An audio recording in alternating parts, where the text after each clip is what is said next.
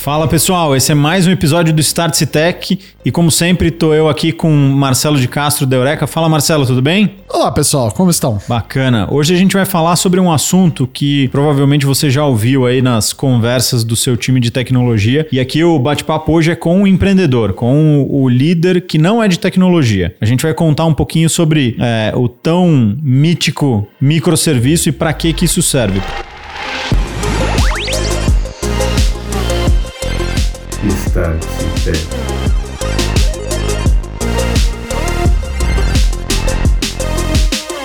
que, que a gente vai falar disso hoje? É, é um assunto, assunto que está bastante em pauta nas áreas de tecnologia. Todo mundo fala que você precisa é, transformar o seu monolito num microserviço e ainda é um conceito muito abstrato. Acho que o nosso objetivo, como sempre, é quebrar é, e explicar um pouco melhor como isso funciona e como é que você pode usar isso no teu negócio, né, Marcelo? É, como cara de tecnologia, eu posso testemunhar para vocês que em várias reuniões que eu vi de venda, de fornecedores vendendo algum produto que estava sendo desenvolvido, eu já vi alguém falar assim: ah, todo todo, toda a plataforma será desenvolvida em microserviços. E assim, eu entendi, óbvio, era tecnologia. Todo, todo o resto das pessoas de negócio, de vendas, marketing, boiaram. Quando o cara ia tentar explicar, né, Gustavo? Assim, a coisa ficava pior ainda. Por quê? Porque às vezes, assim, às vezes a própria, a própria pessoa que está vendendo ali, ela mesma também não sabe. Aí ele faz o quê? Ele faz aquele famoso chama o arquiteto e pede para ele explicar. Pronto, acabou. Aí encerra porque ninguém entende mesmo porque entra no, no Techniquez, né? Então acho que o nosso desafio aqui é tentar trazer isso em, de uma forma mais simples né?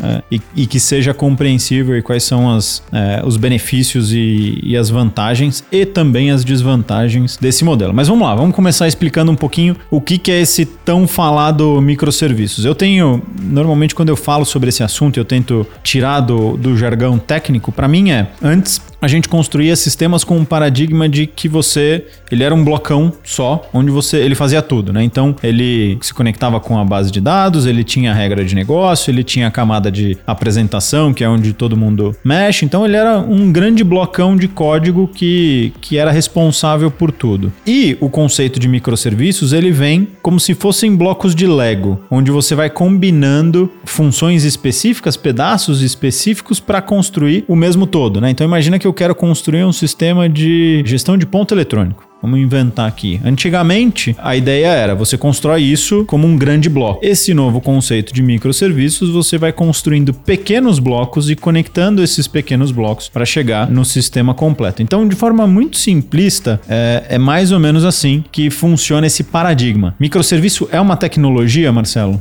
Essa é, é uma pergunta que sempre me fazem. Então, mi é, microserviço é, é, uma, é um design de arquitetura. Assim, ele não usa nada que, que não, você não possa possa usar para construir uma aplicação, como o Gustavo falou, que era aquele blocão. Né? É que nem, por exemplo, né? O cara tinha o. Ah, o que, que eu construo com esse bloco aqui? Ah, eu construo, mas assim, mas o bloco eu não quero ele dessa forma. Ah, então, aí fica muito difícil de mudar. Ah, todas as tecnologias estão ali, só que elas estão agrupadas de uma forma que não tem muito. Ela não tem. Ela, ela, ela como a gente gostava de dizer, né? Ela é feita para aquela função. Tirou daquela função, ela não serve mais nada. Ah, mas os microserviços são sempre reutilizáveis? Então, não é, não é bem uma regra, não é bem assim que funciona. Mas ele é uma escolha de design né, o teu, o teu arquiteto, o seu engenheiro de software, ele vai falar assim: olha, existem vantagens em nós pegarmos uma aplicação que a gente vai fazer, uma aplicação web, um app, o que quer que seja, em dividirmos em microserviços. E aí, normalmente, é onde o teu técnico perde você. Porque aí você fala: nossa, cara, começou. Microserviço, micro-ondas, é, acabou, né? Eu não entendo. Tudo que é micro, para mim, já é muito complicado, né? E o que, e na, e na real, a aplicação é mais uma coisa que é, é a mesma, são as mesmas tecnologias aplicadas aplicadas de uma forma diferente. É como o Gustavo falou: se você faz uma bola de futebol de Lego, ao você olhar de longe, ela é uma bola de futebol. Se você olhar de perto, você vai ver as pecinhas de Lego, mas ainda é a bola de futebol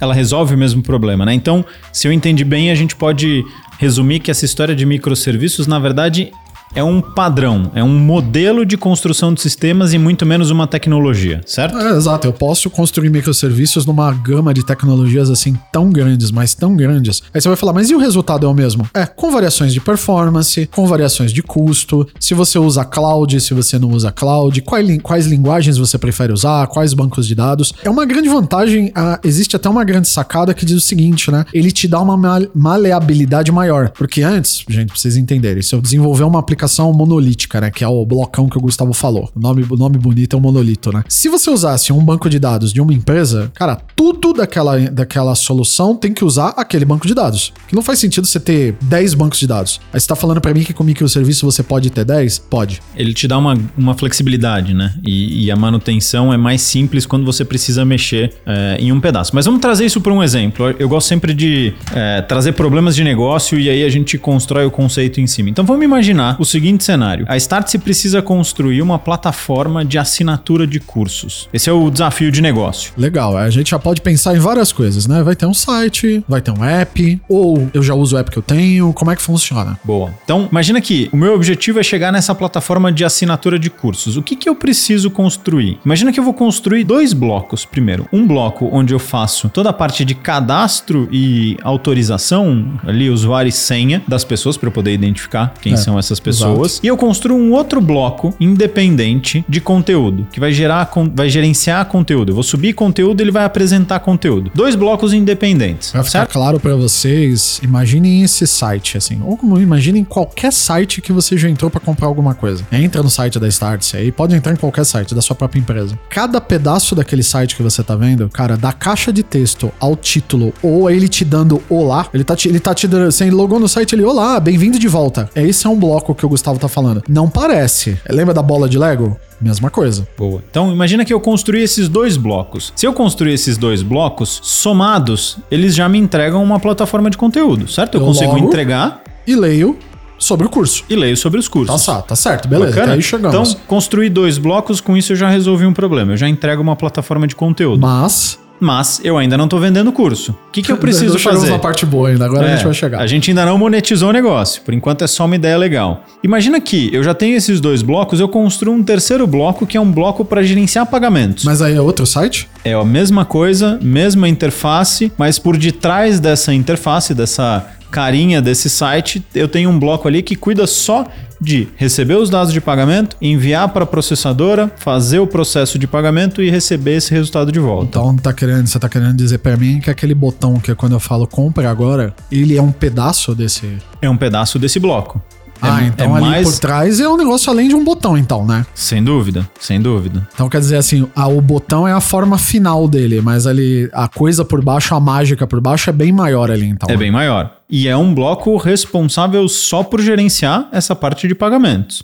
Certo? Legal. Bacana. Se eu somo esse bloco de pagamentos com o que eu já tinha antes, que era uma plataforma de conteúdo, eu consigo construir e entregar uma plataforma de conteúdo com um paywall. Ou seja, eu te deixo ler três conteúdos, depois eu te peço para você, pra, você pagar. Quer continuar lendo, me pague aqui. Então, vejam que a gente criou três blocos e eu já tenho uma plataforma totalmente diferente. Antes eu tinha uma plataforma de conteúdo, com a criação de um único bloco, eu transformei essa plataforma de conteúdo numa plataforma de conteúdo com um paywall. Então, peraí, da forma que você está colocando para mim, você está querendo dizer então que os microserviços são especializados. Sem dúvida, eles ah, resolvem um problema específico. Tá. Então quer dizer, eles são especializados para aquela função. O de pagamento então não vai montar conteúdo. Não vai. E o de conteúdo não vai resolver problemas de pagamento. E se eles fizessem, eles seriam o quê? Aí o seria monolito. um monolito. Então é isso aí. Entenderam Boa. a volta completa? Vamos continuar nesse nosso raciocínio. Imagina que eu ainda quero chegar numa plataforma de assinatura de cursos e eu vou lá e construo um quarto módulo, que é um módulo que eu vou chamar de catálogo. O que, que é esse módulo de catálogo, esse bloco de catálogo? É onde eu vou ter a lista dos cursos que eu quero oferecer com seus respectivos preços. Tá, mas quantos desses eu posso ter? Infinitos. Ah, então tá querendo dizer para mim que, por exemplo, quando eu vou no site de, uma, de um marketplace gigante ali, é um monte, não é uma coisa só aquela página web? Não, são vários pequenos blocos que somados montam toda aquela experiência. Ah, tá. Então, agora eu tenho quatro blocos. Eu tenho o bloco de autenticação, eu tenho o bloco de conteúdo, eu tenho o bloco de pagamento e eu tenho um bloco de catálogo. Se eu somar esses quatro blocos, eu construí a minha plataforma de conteúdo com venda de cursos. Bacana? Legal. E eu consigo vender qualquer curso então agora? Quer dizer isso? Qualquer curso. O curso é cadastrado no catálogo e aí ele já passa a ser vendido dentro da nossa plataforma. Ah, então quer dizer que antigamente, como eu pedia para as empresas criarem cada um uma página de venda para mim, quer dizer agora que você consegue fazer a mesma página de venda, vender vários tipos de curso, sem eu ter que desenvolver um tudo de novo? É isso. Ah. Essa é a grande vantagem. E aí, imagina que deu a louca no CEO dessa empresa e ele falou que, cara, agora ele não quer só vender, ele quer transformar isso numa plataforma de assinatura. Como é que a gente mexe nisso? Lembra que o nosso pagamento lá atrás estava associado só a uma determinada ação, um preço, uma execução. Ele não tinha um processo de recorrência ou de assinatura. Como é que a gente constrói isso pensando nessa arquitetura de blocos? Mas aí você,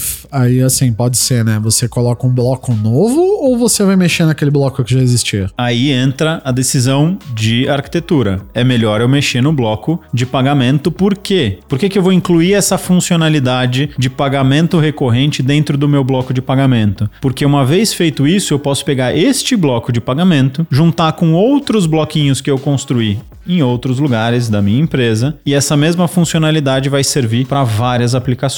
Então quer dizer que se eu quiser fazer um bloco um microserviço ou um bloco, eu posso chamar ele de só paga boleto ou eu posso chamar ele de pagamentos. Um só paga boleto e o outro paga é paga pagamentos. Acabou. E aí eu vou adicionando novas formas de pagamento dentro desse mesmo módulo. Vamos pensar no seguinte, ó. Imagina que eu tenho a minha plataforma de venda de cursos e eu tenho uma outra plataforma de venda de mentoria, tá? São plataformas diferentes. Ah, Só que ambas vendem, né? Ambas vendem. E ambas usam o mesmo módulo de pagamento que a gente construiu lá atrás, que ainda só faz um pagamento one shot ali, de uma vez certo? Sim. Imagina que eu pego esse bloquinho de pagamento que é comum às duas aplicações e faço a implementação do pagamento recorrente. Tá, automaticamente ele vai aparecer pagamento recorrente nas duas, por cartão de crédito, né? Se eu quiser colocar um Pix, eu coloco o Pix no bloco de pagamento e ele passa a aparecer nas duas plataformas. Essa é a grande vantagem. A gente tem reutilização então. Você tem reutilização. Ah, Além da reutilização, você não duplica o esforço, né? Eu não preciso construir a implementação do Pix na plataforma A e na plataforma B. Eu construo em um único lugar e esta mesma implementação serve para todas as plataformas que consomem esse bloquinho de pagamento.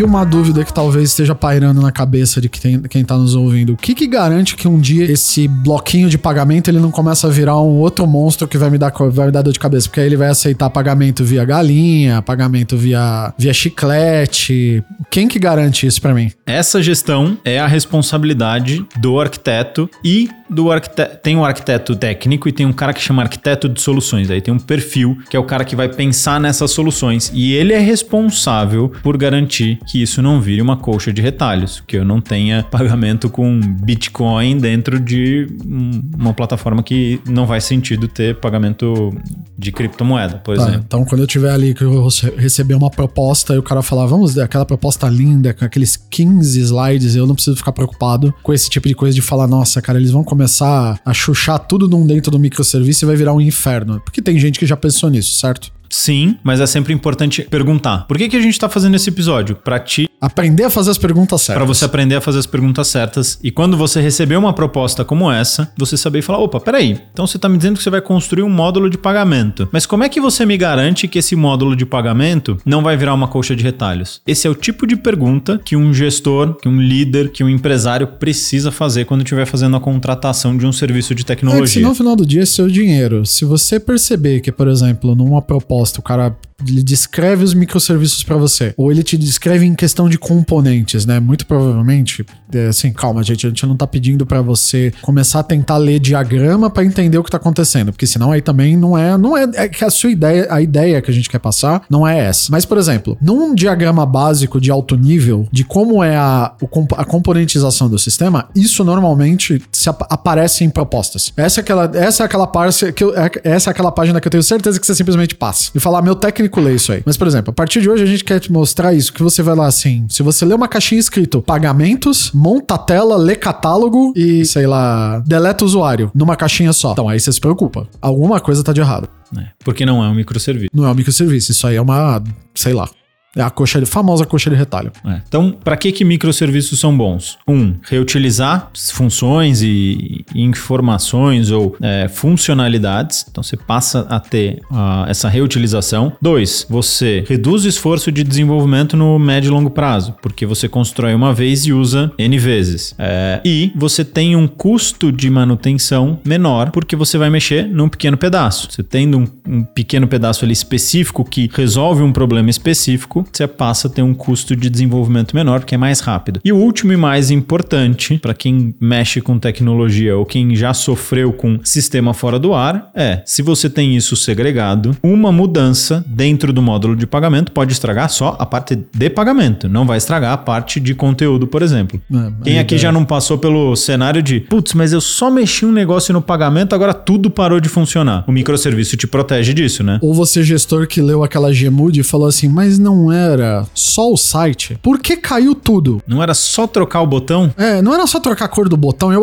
eu acertei na Gmood aqui, mas que mas por que, que o site tá fora do ar? Então, essa é a grande vantagem do, do microserviço, porque ele te protege. Mas aí acho que uma discussão importante que a gente pode ter aqui também, Marcelo, é o seguinte: tudo isso é muito bonito. Provavelmente a pergunta que vem na cabeça das pessoas é: por que diabos isso não acontecia antes? É, porque tudo não é microserviço hoje também, né? Boa. E aí eu tenho também uma analogia que, que é bacana, que a gente estava conversando um pouco aqui antes da, de gravar o episódio, que é o seguinte: imagina um carro construído ali na década de 80. Majoritariamente era um carro mecânico. Analógico, né? Ele tinha pouco pouco ali do, do digital. Ele tinha uma série de peças, mas ele era mais simples do que um carro que a gente tem hoje em dia. Então, quanto mais você especializa e quanto menor ficam esses bloquinhos, mais bloquinhos você tem para gerenciar. E aí você tem uma complexidade muito maior. Imagina mexer num carro hoje que é tudo eletrônico, você não mexeu num lugar, ele tem interações em outros. Então, por que que microserviço não é usado em 100% das, é, das tecnologias ou dos sistemas? Porque tem uma curva aí de custo e benefício, né? Então,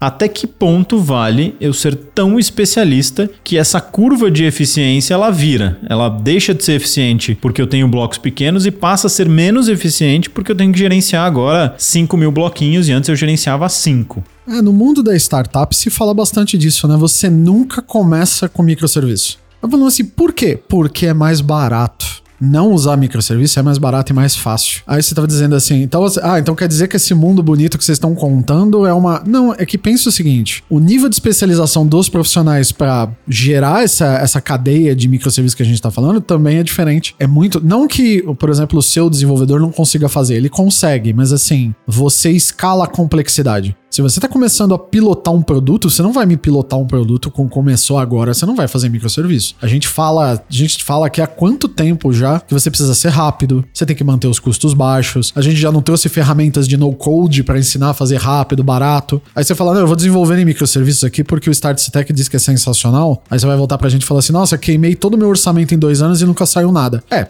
Exatamente. Ah, então quando é que se migra para microserviço? Normalmente quando vale a pena. Quando você tem o que o Gustavo falou, quando você a grana e a especialização vale a pena. E, e quando que é esse momento, Marcelo? Assim, eu tenho muito claro pela experiência profissional que quando você é muito pequeno, não vale a pena. A gente falou Exato. disso. Cara, na maioria das vezes, quando você é uma startup que está começando, vale mais a pena sair pro no-code. A gente é, já falou um pouco desse, né? desse mundo. Quando você está escalando, talvez seja o momento de você pensar. Sim que pedaços da tua aplicação ou do teu produto você precisa quebrar. É, isso, isso significa é um que você vai quebrar é, todos? Exato, isso é um negócio Não. muito bacana, né? Porque você pode pegar. Você não precisa pensar a sua aplicação do zero. Você pode desmantelar que funcione e desmontar um serviço por vez dela, né? É, esse é, ah, mas dá para fazer isso? Dá. Você normalmente é o que se recomenda. Que nem o Gustavo falou bastante, ele estressou bastante a parte do pagamento. Você pode sim chegar de uma maneira não bonita, mas grosseira. Você chegar na sua aplicação monolítica no grande blocão desenvolvido e desliga a parte de pagamento ali. Bota uma condição onde ele não entra mais na parte de pagamento. E você troca pelo microserviço de pagamento. Então você troca aos poucos a aplicação. É como se você conseguisse desmontar um avião monta voando para montar outro. Boa, e você fez um gancho legal. Deixa eu contar uma história aqui que eu acho que é um, um case bacana. Eu, por muito tempo, trabalhei em companhia aérea, então vamos falar de montar e desmontar avião enquanto ele tá voando. Em um determinado momento, quando eu cheguei nessa, nessa empresa, eu trabalhava na área de tecnologia focado no programa de fidelidade e toda a parte de precificação das, das passagens em pontos acontecia num sistema centralizado. Então você tinha lá o famoso monolito que ele fazia gestão da reserva, controle de saldo, precificação da passagem, tudo isso dentro desse sistema. Depois de um determinado ponto, a gente percebeu que a empresa estava crescendo e que parte da estratégia e, e do, da lucratividade da empresa passaria por ter um modelo de precificação mais assertivo e mais dinâmico. Dado esse cenário, a gente percebeu que se eu fosse customizar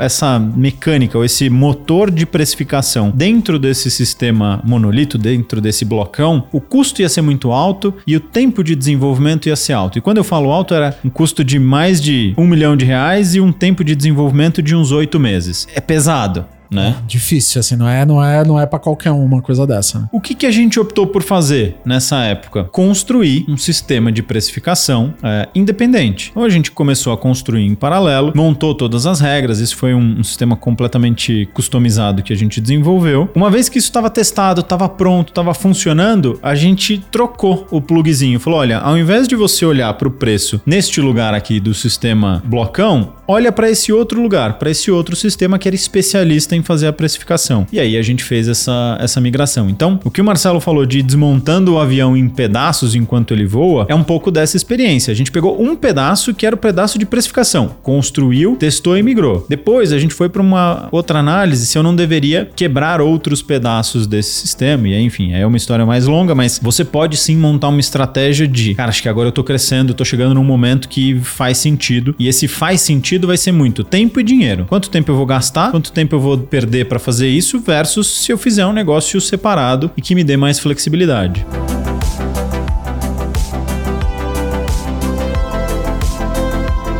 Microserviço ele também ele dá uma versatilidade para sua estratégia de crescimento da empresa que é sensacional. Por exemplo, vamos, tem um banco aqui que eu não sei, eu não vou dar o nome, não é por não é para não fazer propaganda, a gente fala o nome de tanta empresa agora que a gente vai começar com isso, mas é, é, que eu não sei mais como está hoje. Mas eu achei muito interessante que a estratégia de como ele desenvolveu o produto dele foi baseada no que a tecnologia de microserviço podia oferecer. Cada produto novo, por exemplo, só para vocês entenderem, cartão de crédito é um produto, conta corrente é outro produto, produto, crédito consignado é outro produto. Ele desenvol... ele tinha um app só, ele desenvolvia novos microserviços que eram produtos novos. Olha que interessante, você nem precisa ficar é, preso ao fato, não, eu já tenho que deixar pronto aqui para o futuro. Não, não, não. Com o microserviço você ganha a versatilidade de plugar novas funcionalidades ao tempo. Que é o exemplo que o Gustavo começou de, da Starts tentando vender curso. Eles viabilizaram o negócio deles assim, cada eles não estavam prontos para avançar e quando eles estavam, eles criaram microserviços que faziam aquilo funcionar. É o mesmo app que você sempre usou e do nada aparecia uma função nova. No microserviço, são microserviços novos que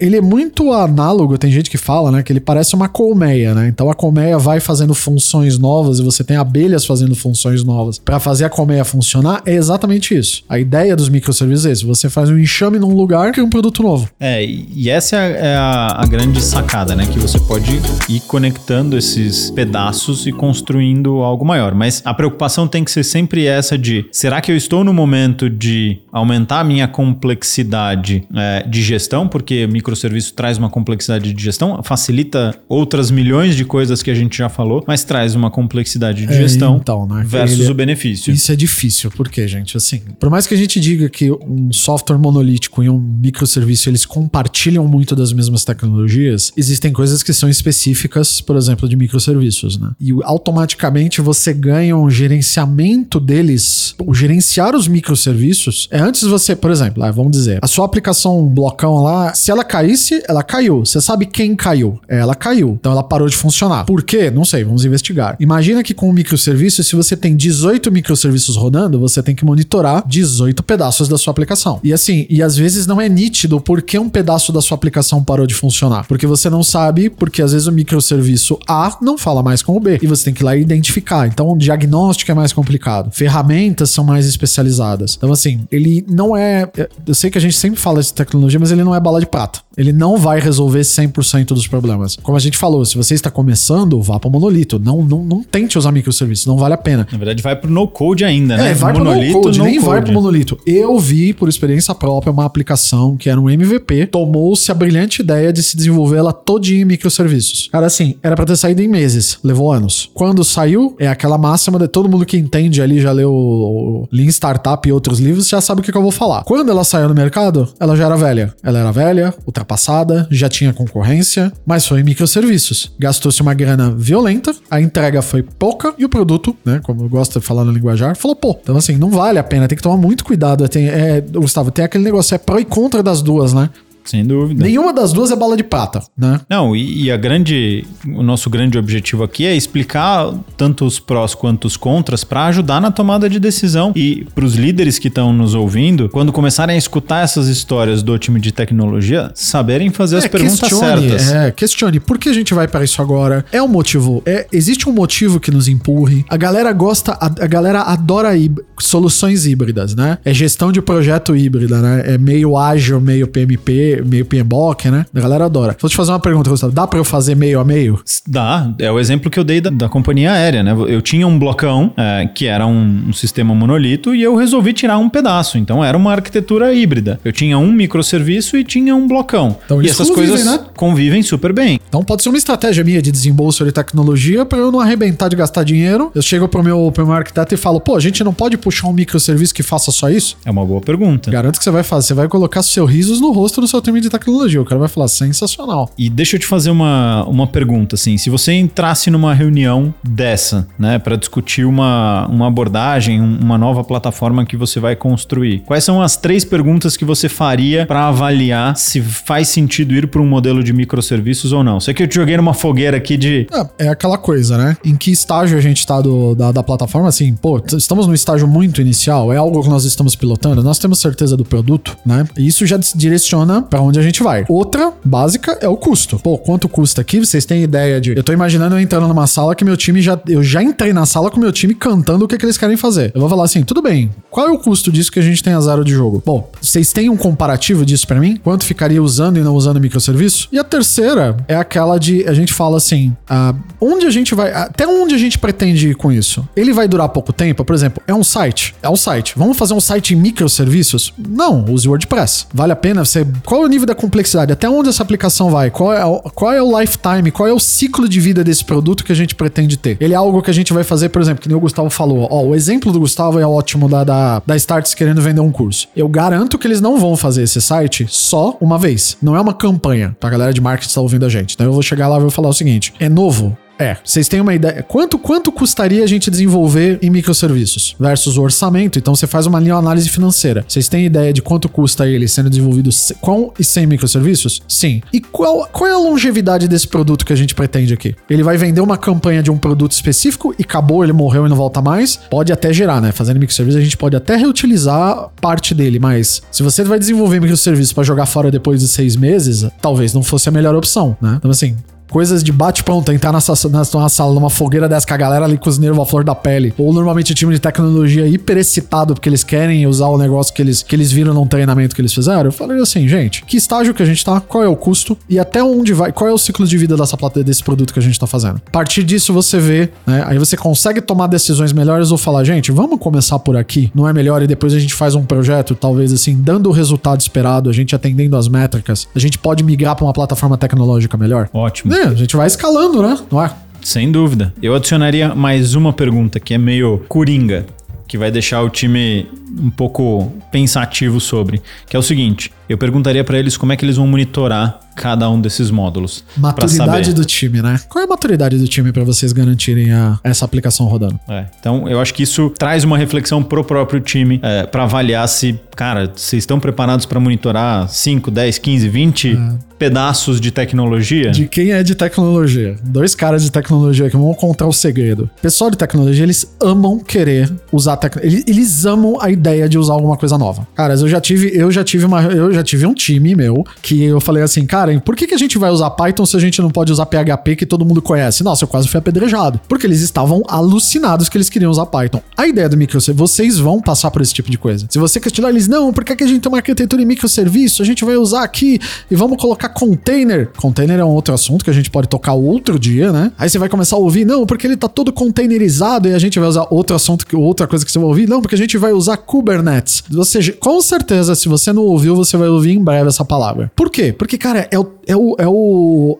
é o topo da tecnologia ali. Eles querem usar. Só que a gente sabe muito bem que você, na posição de liderança, tem que falar, cara, legal, bacana.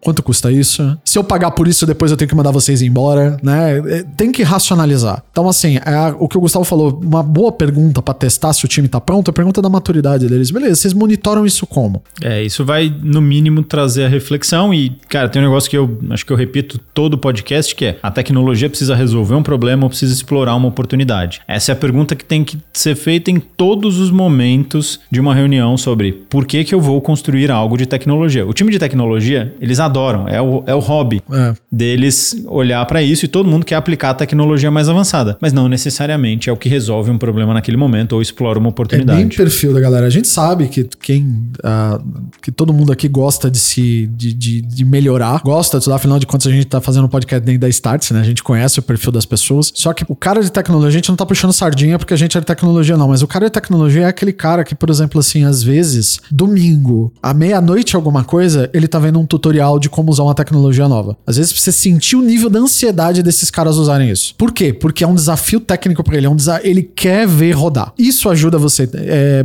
pense nisso na hora de você. Não, não confronte seu time. É bom deixar eles terem desafios. Funciona bem. Mas pergunte para eles o quanto eles estão maduros para fazer aquilo. É bom racionalizar sobre essas perguntas. Isso puxa um gancho para a gente construir um próximo episódio de quem é esse profissional de tecnologia, né? Quem é esse cara que tá, tá no mercado hoje, quem ele era, o que, que ele tá mudando. Mas isso é papo para um, pra um outro episódio. Isso aí.